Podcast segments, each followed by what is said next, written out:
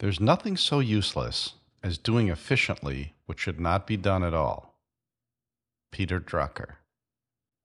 You'll never grow a profitable business unless you embrace the concept that there's someone out there that can do every single thing that you do better than you do it. We initially taste some success as an independent agent, and we fall into the trap of thinking that only we can do it, and sometimes that means doing everything.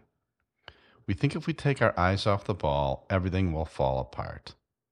Well, that's a limiting mindset. We only have so many hours in a day, and we can only be at one place at a time. Furthermore, with rare exception, if we're honest with ourselves, we're only good at a few things, average at others, and probably below average in some aspects of what it takes. If you run a team, your job is not to sell, sell, sell. And it's certainly not to do everybody else's job. A team leader's role is to attract talent, grow talent, and retain talent. You hire the right people, the right people, and you get out of their way. Don't manage people. Create expectations and hold people to them. Create a brand promise and hold your team to that promise.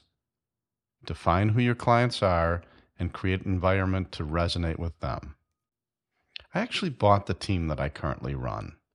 To use a sports analogy, when I bought the team, and it was a great team, the lead agent was a golfer, and the people around her were caddies. She generated all of the opportunities, and a team of three others scrambled to fulfill the promises that she made. She was the center of gravity. On the other hand, my vision was to build a volleyball team.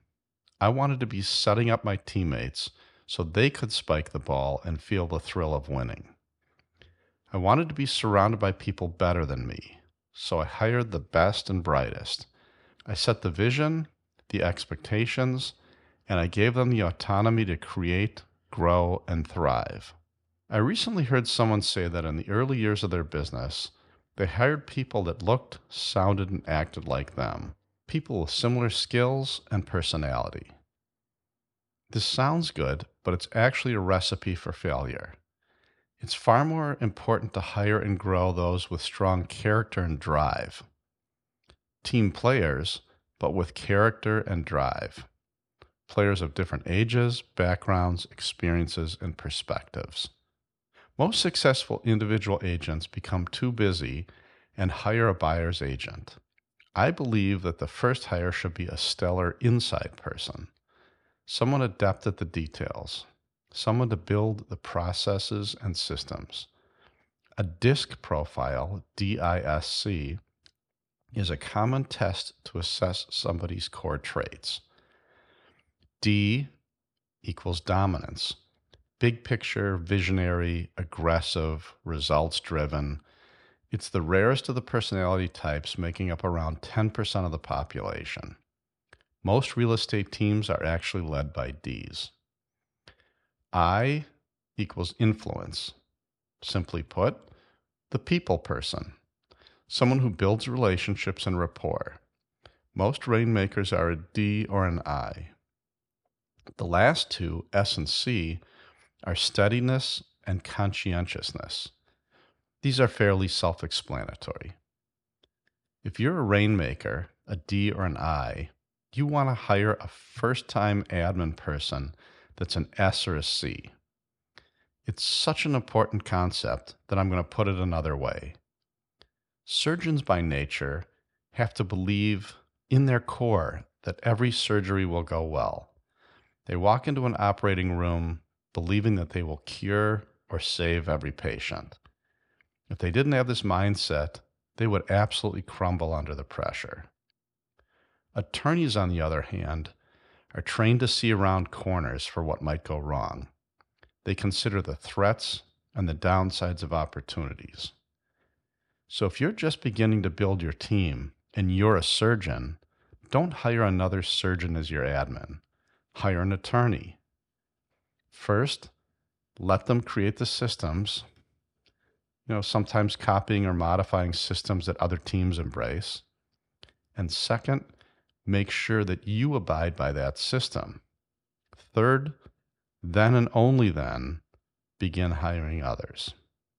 Leading your new hires means being an example. People don't listen to what you say, but they watch what you do. If you want honest people, be honest. If you want dedicated people, be dedicated to them and your client base. Sure, your hires will be motivated by money, but that's just a small part of the equation. Pay them enough to take money off the table. They want to understand how they'll affect the mission. They want a balance of autonomy and accountability. They'll either feed or be starved by your culture. And they need to be seen and heard. They'll need to grow. In return, you'll need to communicate where you're headed and exactly how they fit in. You'll be precise in the standards you expect, and you'll review where they stand. You'll need to create an environment of excellence, but also of caring and fun. You'll need to encourage honest mistakes and not tolerate repeated mistakes. And you'll need to share the credit and shoulder the blame. When it comes to training, too many agents growing a sales team simply teach how to do things, and they fail to teach why to do things. If I can teach someone to understand my why, I'm completely comfortable leaving it up to them in regards to how they get it done. I also like my people to come with solutions rather than problems. If they hit an impasse, I like them to provide me with the solutions they're considering. We'll talk through them, and then we'll either pick one or modify one. I'm always trying to teach people how to think. What are you currently doing that others should be doing? Why are you continuing to do things that others can do? As your business grows, what's the next thing that you would delegate to others? And what are the few tasks after that one? In summary, remember, the more you do, the less you make.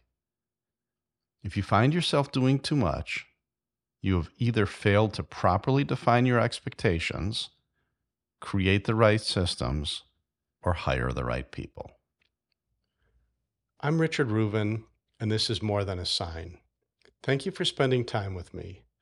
Remember, we're all on the same team. If I can help you in any way, my email address is richard at the frg team dot com.